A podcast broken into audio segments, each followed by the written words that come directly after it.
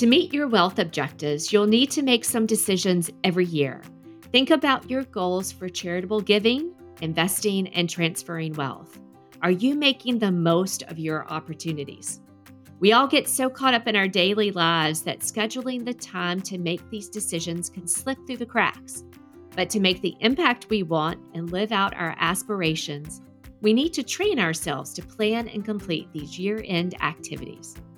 I'm Oscarlyn Elder, Co Chief Investment Officer for Truist Wealth, and this is I've Been Meaning to Do That, a podcast from Truist Wealth, a purpose driven financial services company. Thank you for joining us. In this episode, we're going to talk to a strategist from Truist Wealth about specific year end activities, including one that's looming for families at the end of 2025. We're also lucky to have with us someone from Truist who knows a lot about how to be more effective at working through your year end to dos. Before we get started, if you want to take notes on today's episode, we have a worksheet you can download and print. You can find it by selecting this episode at truist.com forward slash do that.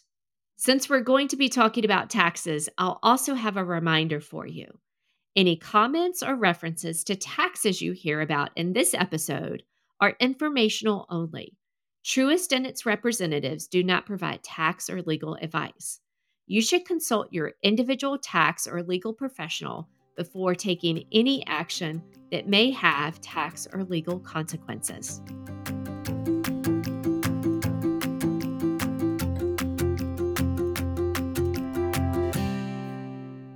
My first guest today is Mike Frost, an advice and planning strategist at Truist Wealth.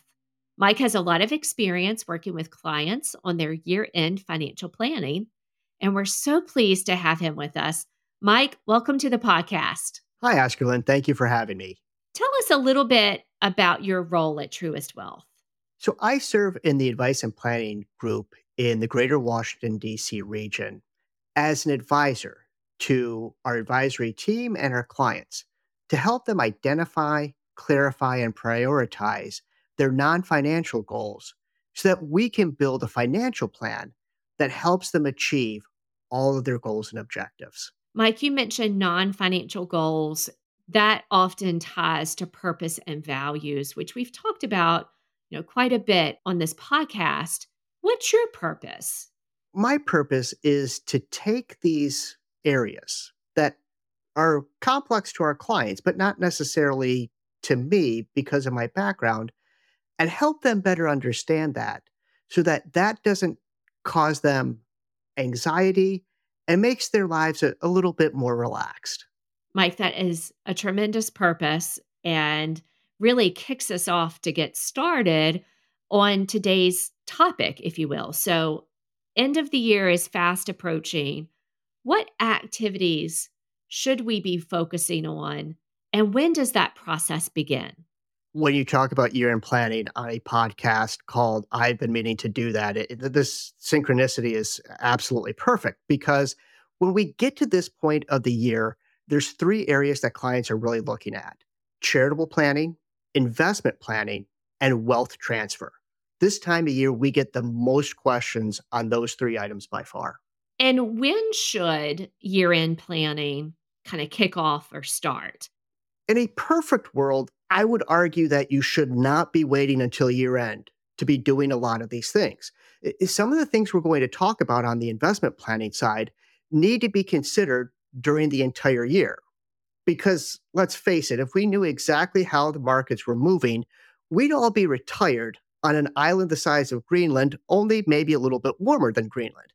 So, ideally, engage with your advisory team throughout the year but begin the specific year end process in October at the absolute latest.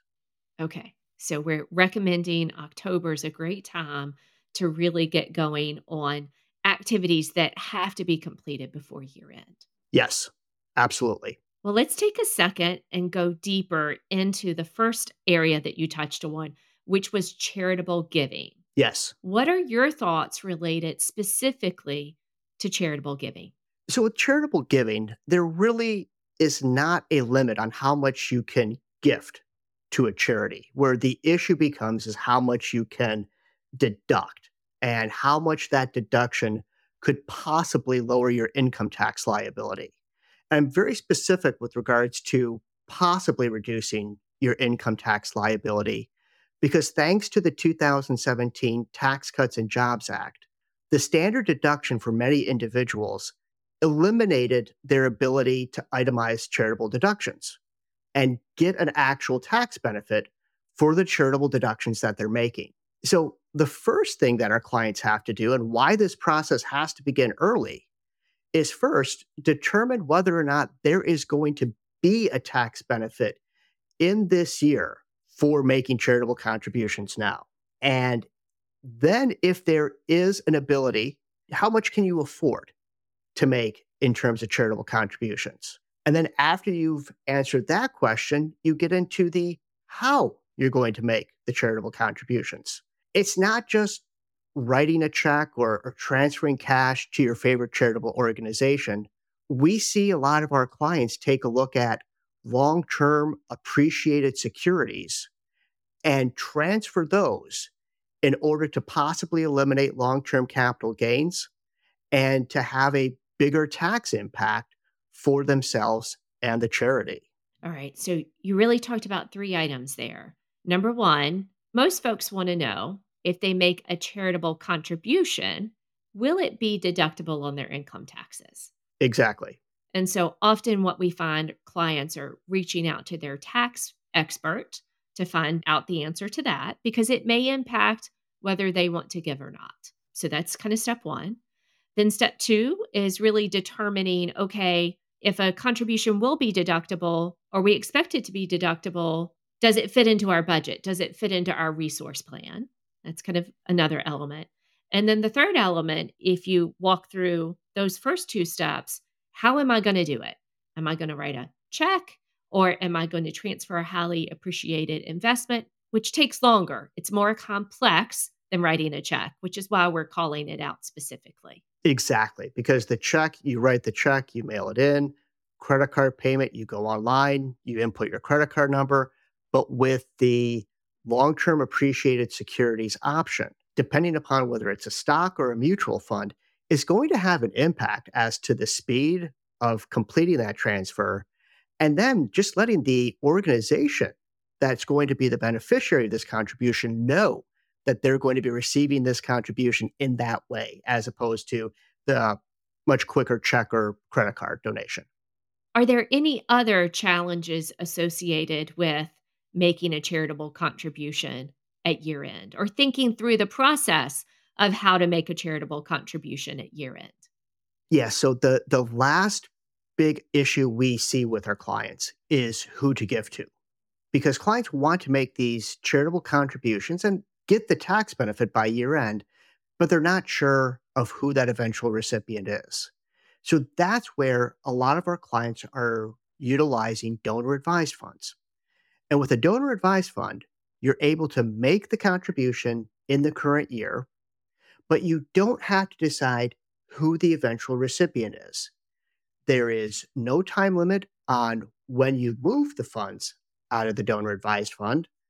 And in some cases, our clients even utilize these for estate and wealth transfer purposes. So the donor advised fund can answer that question of how can I make a significant charitable contribution, even if I don't know who I eventually want to receive the funds? That's a great point, Mike. And it gives folks the time, if they don't know who they want to receive the funds, if they haven't identified which organizations, it gives them time to think about what their purpose, what their values are, and then identify the organizations that they're connected to and determine where they want to make impact that is aligned with their values and purpose. So, what we would say as it relates to the donor advised fund, right, is that ultimately work with your advisory team, work with your tax expert as well to determine the path that's best for you and if this vehicle is an appropriate vehicle to use for your situation. Exactly, because clients feel better when their charitable giving is aligned with their purpose. And this is where not having that clarity of purpose, they may only give to a few charitable recipients, but having that time to think through it that's where this can become a rewarding experience for them. Let's talk for a moment about investment planning at year end and specifically year end loss harvesting from a portfolio.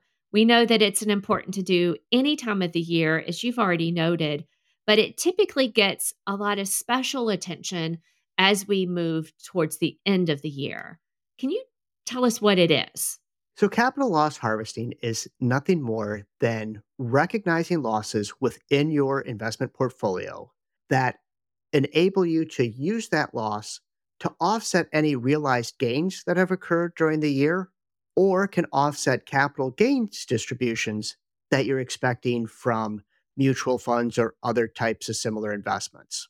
And what we would say, right, is that it's important for clients to talk with their advisors about the specific strategies, right? Or or a specific strategy around what losses they may want to recognize.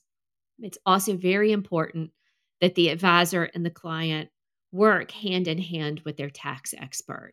And I'll also throw out there just one other item about tax loss harvesting that we want to make sure folks have an awareness of. But as always, they should be working with their tax expert for deeper details. But if you sell an investment for a loss, you want to avoid buying the same investment or one substantially identical to it 30 days before you recognize the loss or sell the investment, or 30 days after you sell the investment. It's important that you have an awareness of this because if you do end up in a wash sale situation, then your loss may be disallowed. So it's just really important that you work with your team, that you have an awareness of this, that you also work with your tax expert to avoid this unpleasant situation. Mike, do you have anything to add to that? Yes, I, I would say that you cannot just look at the account where the loss occurred you cannot repurchase that security across all of your accounts. So if you take a loss in a taxable account, you cannot go to your IRA and repurchase the security there. It has to be 30 days before or after across all of your investment accounts. That's a great call out. Thank you so much for bringing that to our attention. A final area to focus on at year end is wealth planning. Mike, what are some of the basic decisions and activities that clients often work on at this time of year?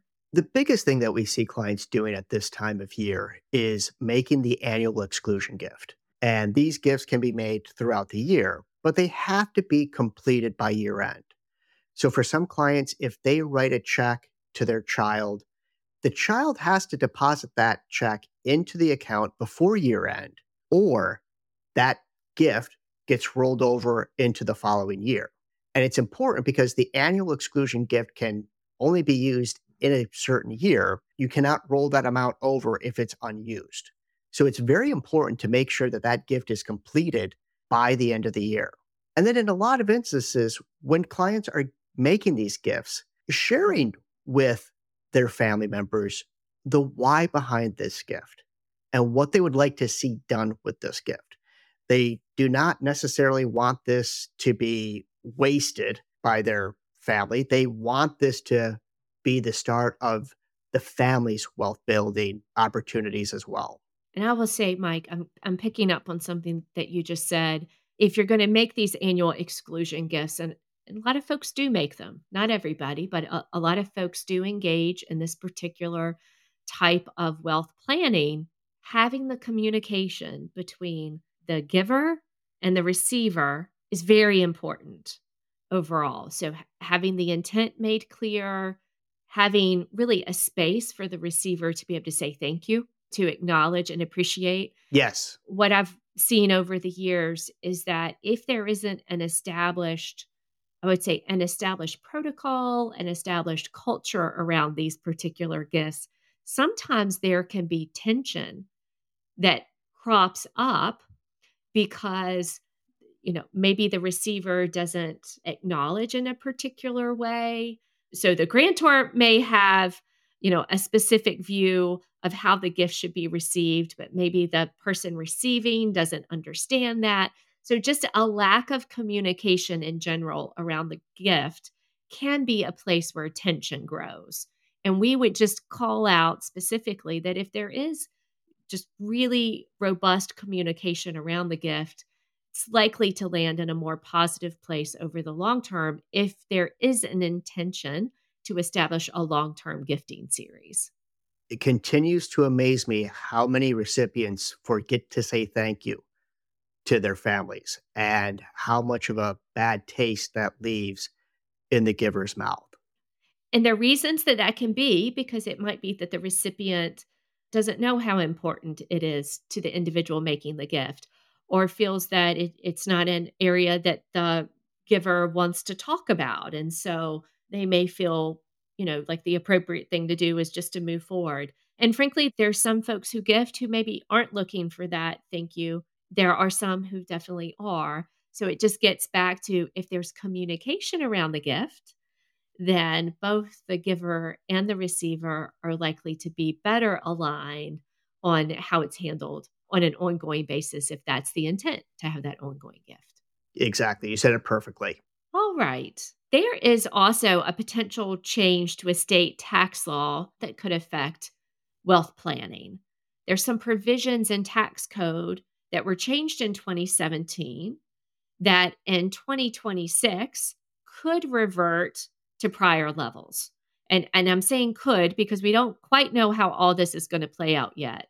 So, if you can share with me, what are some of the key details that folks should know about this? Oscarlyn, what you're talking about is that in as part of the 2017 tax law, the estate tax exemption, the amount that you can transfer without incurring a 40% estate tax. That exemption doubled from $5 million to $10 million. And that amount is adjusted for inflation every single year. So, with these inflation adjustments, by the time we get to 2025, we might have an estate tax exemption to the tune of $27.4 million for a married couple or $13.7 million individually. Now, due to the sunset provisions within the 2017 tax law, January 1st, 2026, that $27.4 million gets cut in half effectively so that we would be looking at an estate tax exemption to the tune of about $14.1 million for a married couple, or about roughly set, let's call it $7 million per. And again, these amounts are making some assumptions with regards to inflation. So please just use these numbers as a guide for sure. But with this type of substantial reduction in the estate tax exemption, the type of conversations that we're having with our clients right now is to prepare for that. Do they want to engage in gifting? Do they want to create structures that can house these gifts that not just fulfill their estate and gift tax minimization goals, but also make sure that their families are able to receive this money, but not in a way that impacts their motivation to be productive human beings. So, in a lot of instances, we are having these conversations right now with clients and determining what that structure looks like so that before we get to 2025, before the exemption changes, they've already put the structures in place and they've already talked to their estate planning attorneys so that these items are taken care of. So in 2025, we can just focus on are we going to make a transfer or not, not having the broader conversation that is absolutely necessary as to what do we want our family to receive, how do we want our family to receive it, and what values are we trying to accomplish and pass down to the family all at the same time? So, Mike, to recap, current state is that the estate tax exemption, we're expecting it for a married couple in 2025 to be, we said, around 27.4 million. If Congress doesn't act, if the sunset is allowed to happen, then that exemption goes to 14.1 million. Yes. Now, Congress may act and the sunset may not happen, but we don't know that right now. And so what we're trying to do is make folks aware that there is a sunset in the current estate tax law. That sunset is the end of 2025. If it is allowed to occur, there'll be a significant adjustment to the estate tax exemption. And we think ultimately, for these families where there's impact, you really need to be thinking in 2024 about how do you plan for this? We're suggesting is that in 2024, you should be working with your team to develop a plan A and a plan B. Yes, exactly. You can track developments, but you should have formulated based upon all the things that you just talked about. What do I want for my family? What are my values? What's my purpose? How does that all get reflected in my estate plan? But you should be working with your advisory team on developing a plan A and a plan B. And then as we get into 2025, and especially if the environment is such that it doesn't become clear that there will be action, right, that will extend the tax law, what's going to happen is that estate planning attorneys are going to start booking up, right, as, exa- as we yes. move through 2025. Yes. Right.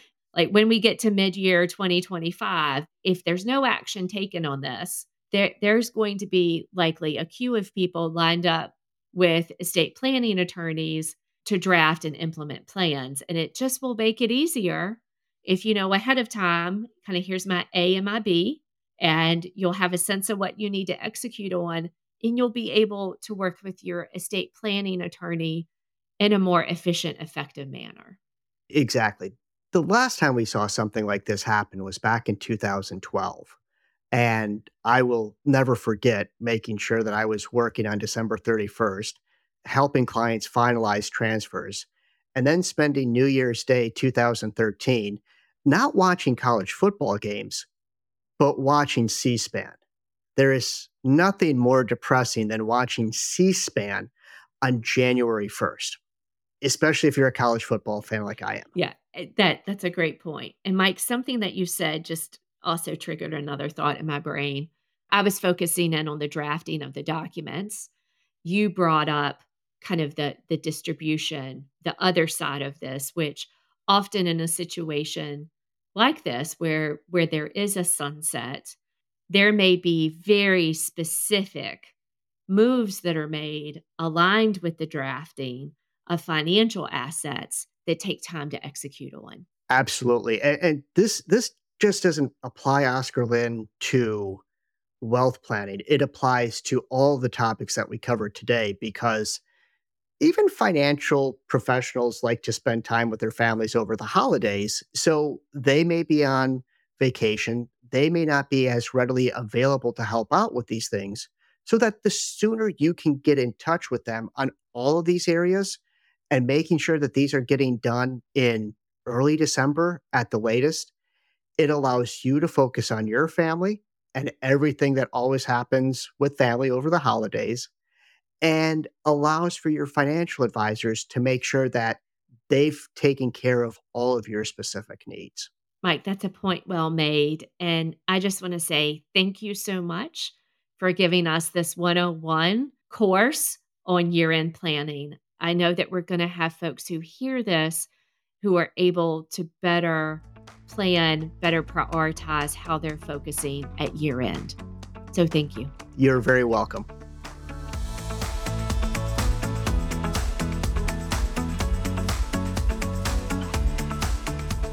Now that we've talked about the what of year end financial planning, it's time to discuss the how.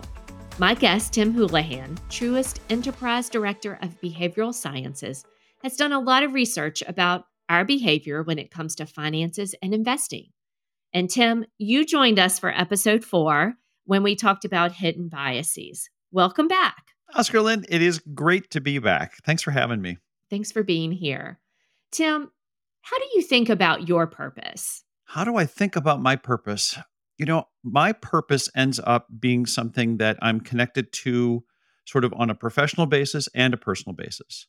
So I like the idea of feeling that my purpose in life, which actually has something to do with helping other people be successful, whether that's my my kids or my close relationships or business associates or mentees, that that translates directly into what I do every day at Truist. Thank you for sharing that.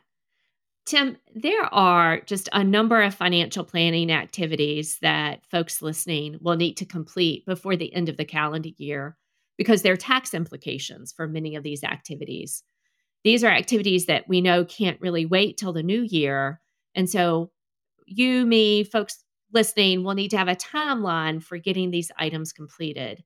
There are a lot of books and resources, and certainly on social media, people can access content that's really focused on helping them get through these to dos. But what thoughts do you have based upon your research and your experience about how we can more effectively and efficiently get through our to dos? Well, you and Mike talked about a lot of these resources and a lot of tools and a lot of things that need to be done. And it might feel overwhelming. It's possible that you might sort of feel inundated with the number of things. And when it comes to getting anything done, the most important thing you can start with is to reduce friction. And so, you know, friction being something that would inhibit us from getting something done, right? Procrastination is, is a manifestation of friction. And the first thing that I think I would recommend is just to really start small with time blocking. Think about doing all the things, but don't do all the things. Don't try to actually have a big checklist of all the things I have to do. Just time block on your calendar when you want to actually get those things done. Okay. So step one is put time on the calendar, specific time, time block. Exactly. Okay. Exactly. And you got to keep a couple things in mind. One is we are great at planning things. We humans are fantastic at planning things, but we're also really good at what they call the planning fallacy, whereas we pretty much reliably underestimate the amount of time it's going to take. So I'm the worst you, at this. So anybody who's worked with me professionally knows this is a major issue that I have. So I understand it. yeah, yeah, we're all familiar with it. So when you're going out to block that time, add a little bit of buffer time. Add a little bit of extra time. Maybe add an extra step. Give yourself one extra block of time in your calendar to accomplish those things that maybe you just hadn't fully anticipated. And the second thing is that that it's really important that we block this time out because we think about the future differently than we think about the present. This is something called temporal discounting. We actually tend to think of the of the of the present in very concrete terms. It's really easy to imagine what's going to happen today. And we can go through in a pretty fair amount of detail as to what's going to happen today and what we're going to do today. But if you say, well, what is the third Thursday of the month, five months from now, going to be like? Well, that's very abstract. Right. That's a very hard thing to define. So the time blocking actually accomplishes two things. It helps us with our planning fallacy because it it actually sets those times up in our calendar to say we're going to work on these mm-hmm. things then. And it also makes the future a little bit more concrete for us. So so that's a really important part of it. The second mm-hmm. thing that I think we have to do after we time block is actually have a, a plan. have a plan that you're going to execute in these time blocks it's important to to us from a stress reduction perspective and a sense of control. It gives us both of those things just by having the plan that says, I'm going to do these things in these particular steps. And the plan, Tim, the plan can't just be in our minds, I don't think, right? It, it needs to be, we would recommend that it be like in a spreadsheet and a note on the phone, that yeah. it be handwritten down, but that there is some value to actually putting it, documenting in a way that we can come back to it.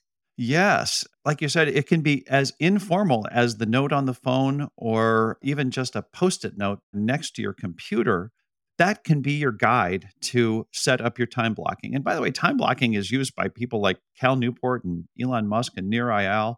There's a, a lot of really successful people that use time blocking on a regular basis. It's a it's not just a an important psychological technique, it's also proven in the real world.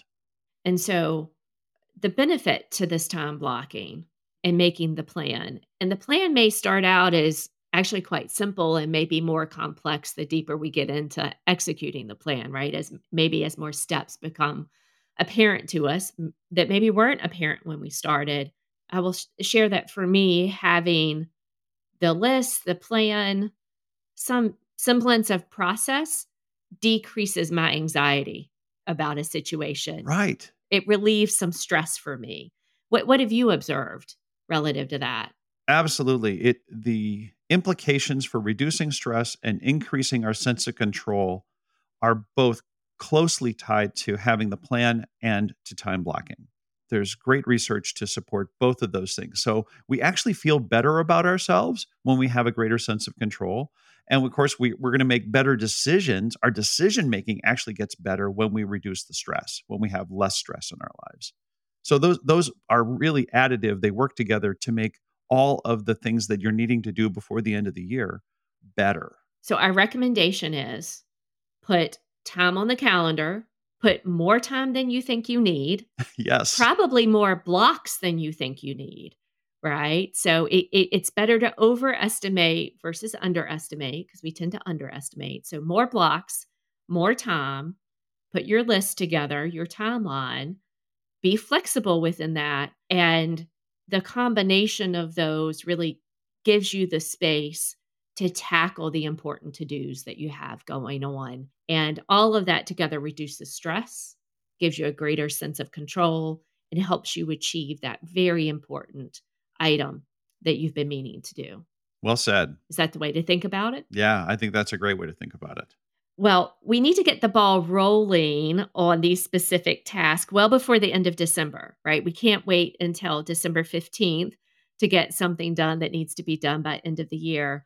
So as you've pointed out Tim, having that plan is really important. Respecting the timeline is also really critical. How do you suggest Tim that we stick to the plan? What can help us there? Let me first say that willpower is not the solution.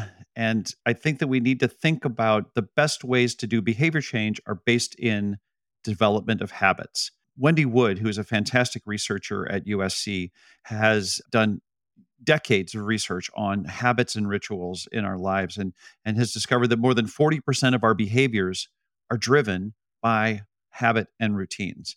So if we can organize ourselves in such a way that these activities simply become habit or habitual, we're much more likely to actually get them done. And, and we can start that actually by using a, a technique that was developed by BJ Fogg, who was a Stanford professor. And BJ's idea is to use tiny habits.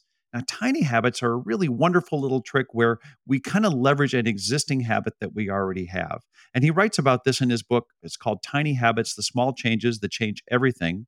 It's a fantastic book, it's a great read. But if we leverage a habit that we already have, say the the barbecue on on Labor Day, that we we decide that we we're going to use that as our capstone to start our habitual planning for the rest of the year. Now, we don't actually have to start planning, but we use that to actually block out time on our calendar to start to write our plan, to think about the things that we need to do to analyze, review last year, those kinds of activities can all get kicked off because it happens with Labor Day. Labor Day is going to happen every year. Guess what? We can use that as our tiny habit to kick off our, our habitual planning process for the year end that needs to be done. And Tim, I'm going to point out that we have links to this book that you've noted on the webpage for this episode. So if folks want to learn more about the book, they can go to that link and learn more about where to get the book.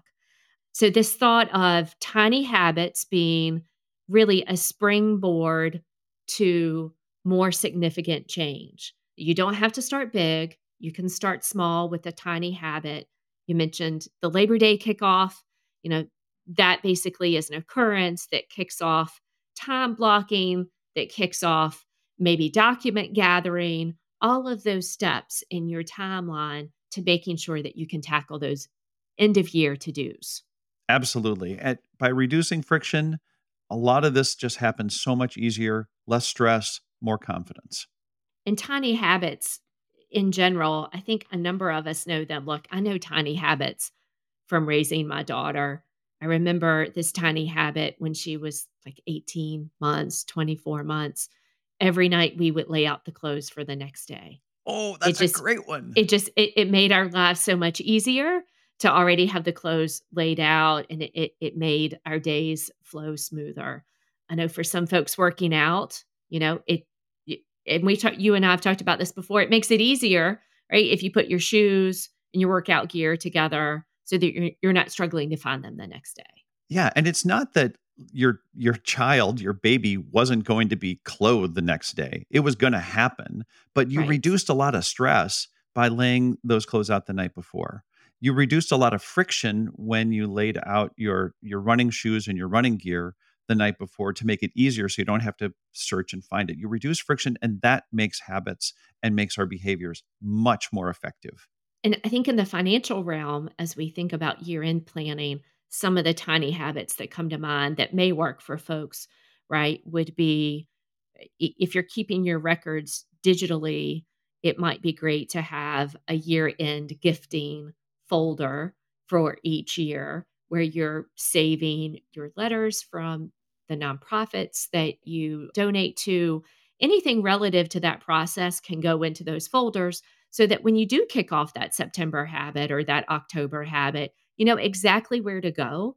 You're not looking around your office for paper, but you kind of have have that digital folder together or it can be a live folder, right? A hard folder, but it's organized so that everything is together and you're not searching around. You're not dreading the hour and a half search through your you know through your drawers to find the information that you need.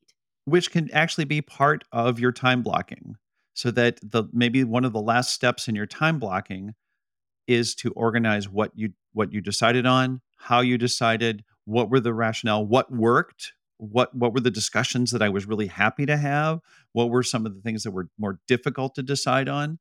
You can make a reflection as they say you know you, you don't get better just by practice practice practice. You get better with practice reflect practice reflect. Tim, talk to us about the snowball effect oh yeah and how habits may tiny habits may compound on on each other. Well, getting back to this idea that that friction is what keeps us from getting lots of things done in the world. The snowball effect is based on an idea that you know if you start with this with a tiny little snowball at the top of the hill and you start rolling it down the hill it's going to get bigger and bigger because it collects more snow. And by the time it gets to the bottom it's this massive snowball right? That's the that's the idea. Well, when it comes to our habits and when it comes to the things that we need to do, it can be daunting thinking about all the things that Mike talked about as being really complicated or overwhelming. But if you can start with the smallest thing, the most the easiest thing to accomplish, then you can you can feel good about getting that small thing accomplished and move on to the next hardest thing. Now some things have to be done sequentially, it might not work all the time. However, if you can break down some of those tasks into smaller or medium size and then larger tasks, put the larger tasks actually off towards the end because you'll be building momentum that will help you feel more confident and more relaxed about making those bigger decisions because you've got momentum going into them from successfully making all those smaller decisions up front. And you've relieved your stress and anxiety, especially around the smaller Yes. the smaller stuff, right? Yeah. You're feeling more in control. You're more likely to be in that cool state, which I think you've talked about before. We have. Maybe explain that a little bit further. There's been a lot of research on making decisions in a cool state versus a hot state. And a cool state would be when we're removed from the actual situation. It's sort of like, well, let's take a hot state is how I feel when I'm on the freeway and there's more traffic than I expected and I'm running late for the appointment. That's a hot state to make decisions in, right? That's a hot state to make my where do I go? When am I going to get off? How should I should I change my route? You know, those kinds of things are very difficult and and stressful to make in the moment. But a cool state would be making those decisions in advance. So anticipating, well, if traffic is really heavy and I don't know if it's going to be, but if there's an accident or something that is slowing me down, I'm just going to take a different route. I'm going to go this way and have a little plan in advance of that. And that cool state decision really helps us when it comes to feeling less stressed and actually feeling more confident in in control of our, our own lives, which just ultimately makes us feel better.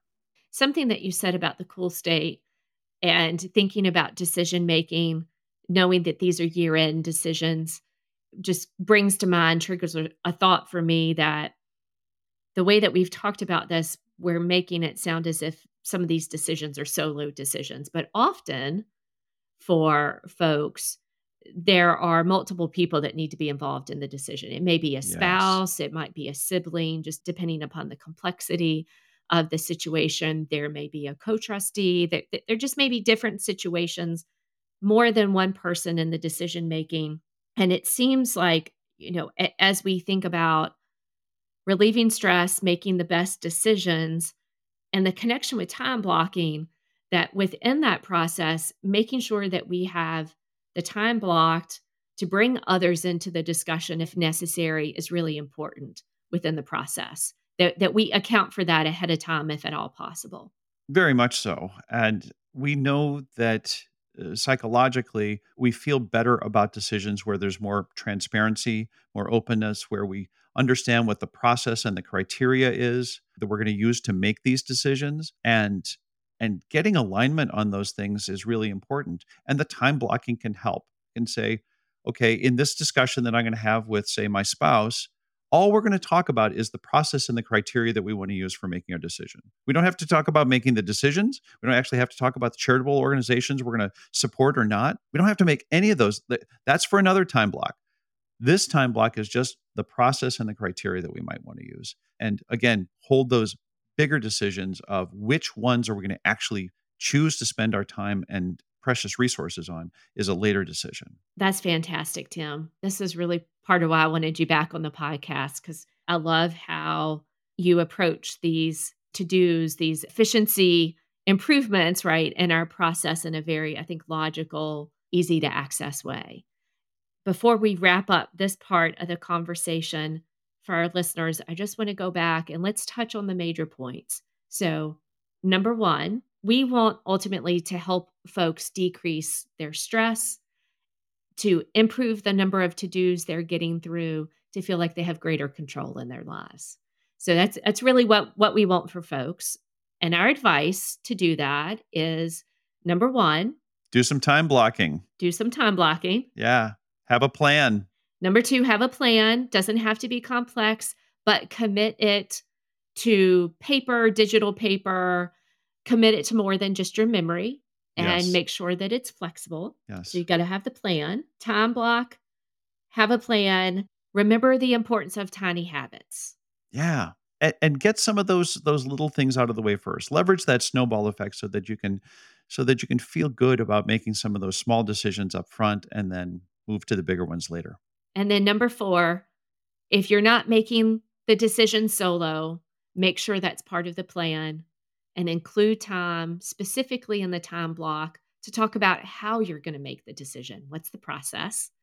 Include that in the process so that you can make these decisions in a cool state versus a hot state, too. It'll help that. Beautifully said. Yeah. Right. It, it'll help decrease tension and and increase the probability of making the decision in a state where you're really just in a more favorable mindset. You're not rushed, you're calm, you're able to see all the data points. Very much so. Yeah. Tim, this has been a fascinating conversation, and this is exactly why I wanted you on the podcast. Thank you so much for sharing your expertise with us. It's my pleasure.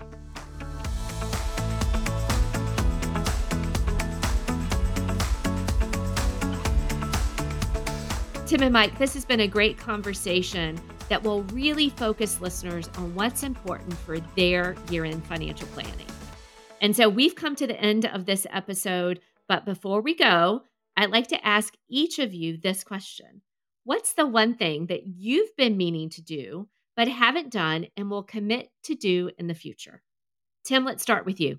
Well, as you might remember, the last time I was on, I had made a commitment to get out and perform a little bit. And just to let you know, I did make that happen. So I was able to get yes, it feels it felt it felt good to get that done. This time because my wife and I are still relatively new to the Charlotte area, we want to expand our friends network. And so the I've been meaning to do that thing for for me is to continue to expand our social network. Oh, that's beautiful. That, that that's a great to do item. So I look forward to hearing how that goes oh, and what your steps are to make that happen. I, am working on it. Yes. That's great. Mike, how about you? So every five years, my wife and I clean the three basement closets that we have. And we do a good job and our part to keep the gross domestic product of the US up, but it creates three incredibly cramped closets. The last time we've looked at these closets is 2018. So we really do need to take a look at everything, get it cleaned out, make the hard decisions about what goes to Goodwill and what needs to go to the trash. So before year end and to lock in that charitable contribution deduction, I commit to cleaning out the three basement closets. So, Mike, I got to tell you, that sounds like way less fun than Tim's to do. way just less fun. little, just a little bit. Yeah, yeah.